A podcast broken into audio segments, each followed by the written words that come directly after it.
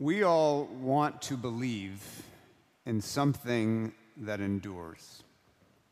We want to believe in something that will last because we know that we won't. Even if we go about our days, our daily business, doing our best to forget this fact, that we won't endure, that we won't last, we know it. And there's a comfort in knowing that something stable in our world will remain even after we're gone, that something, someone, somewhere will remain to remember us. That feeling is what we see going on at the start of our gospel reading today. In our fall sermon series, This is Jesus, we've been following Jesus as he's remembered in the gospel according to Mark, his first-century eyewitness. And we followed him in his ministry as a traveling teacher, healer, and exorcist. Followed him as he's journeyed through an Israel that was suffering under the occupying force of the Roman Empire. And in today's lesson, Jesus has arrived at the capital city of Jerusalem. That's where the great temple was, the Jewish temple that was the sacred center of their lives, the center of the Jewish world, the home of God.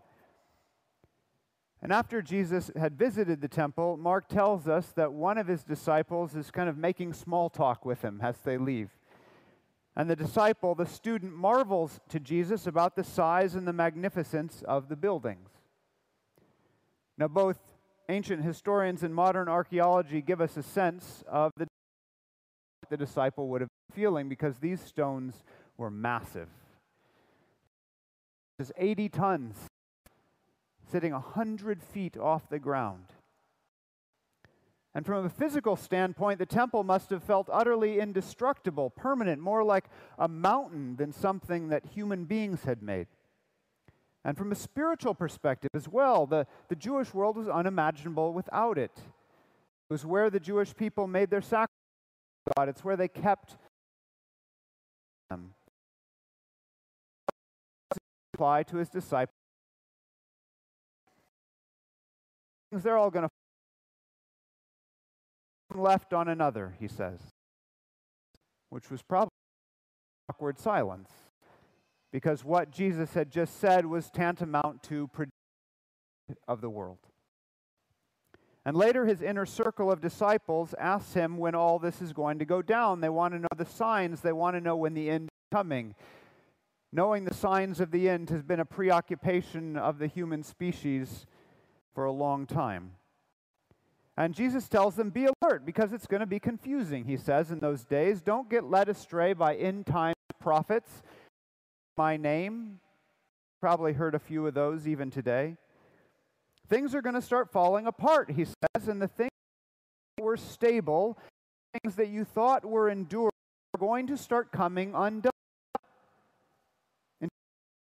Kingdoms, the earth itself and its harvest, earthquakes and famines. And when the big things come undone, he says, the small things are going to start to be unraveled too.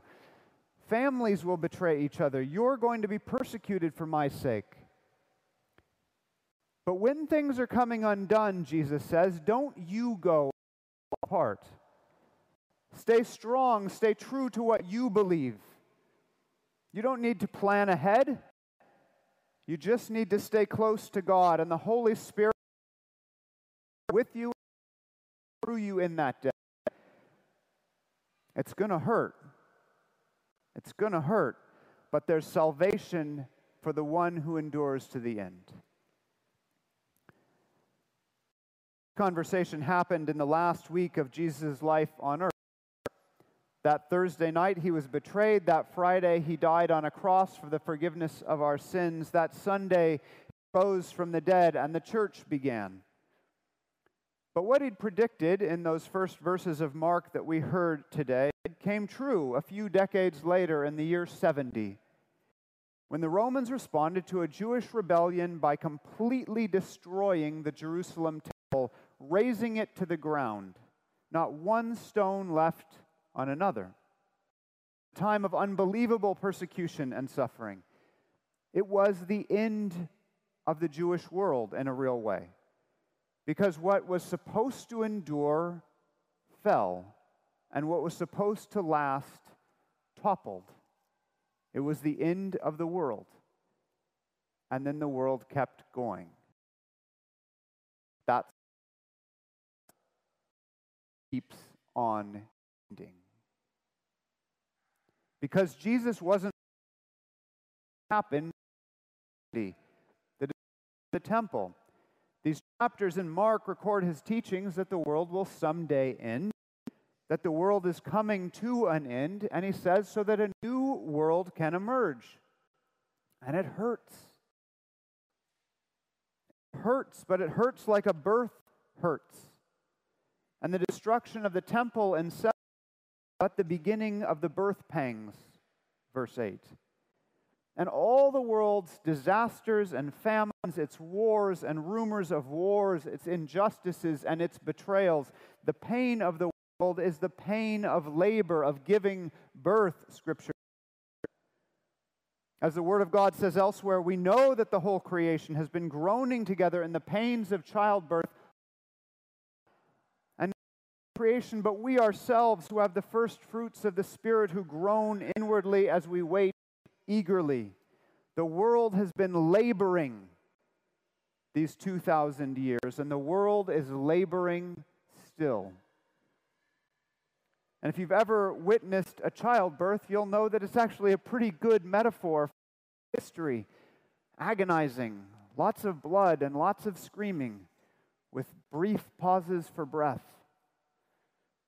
With agonizing slowness, something new is being born.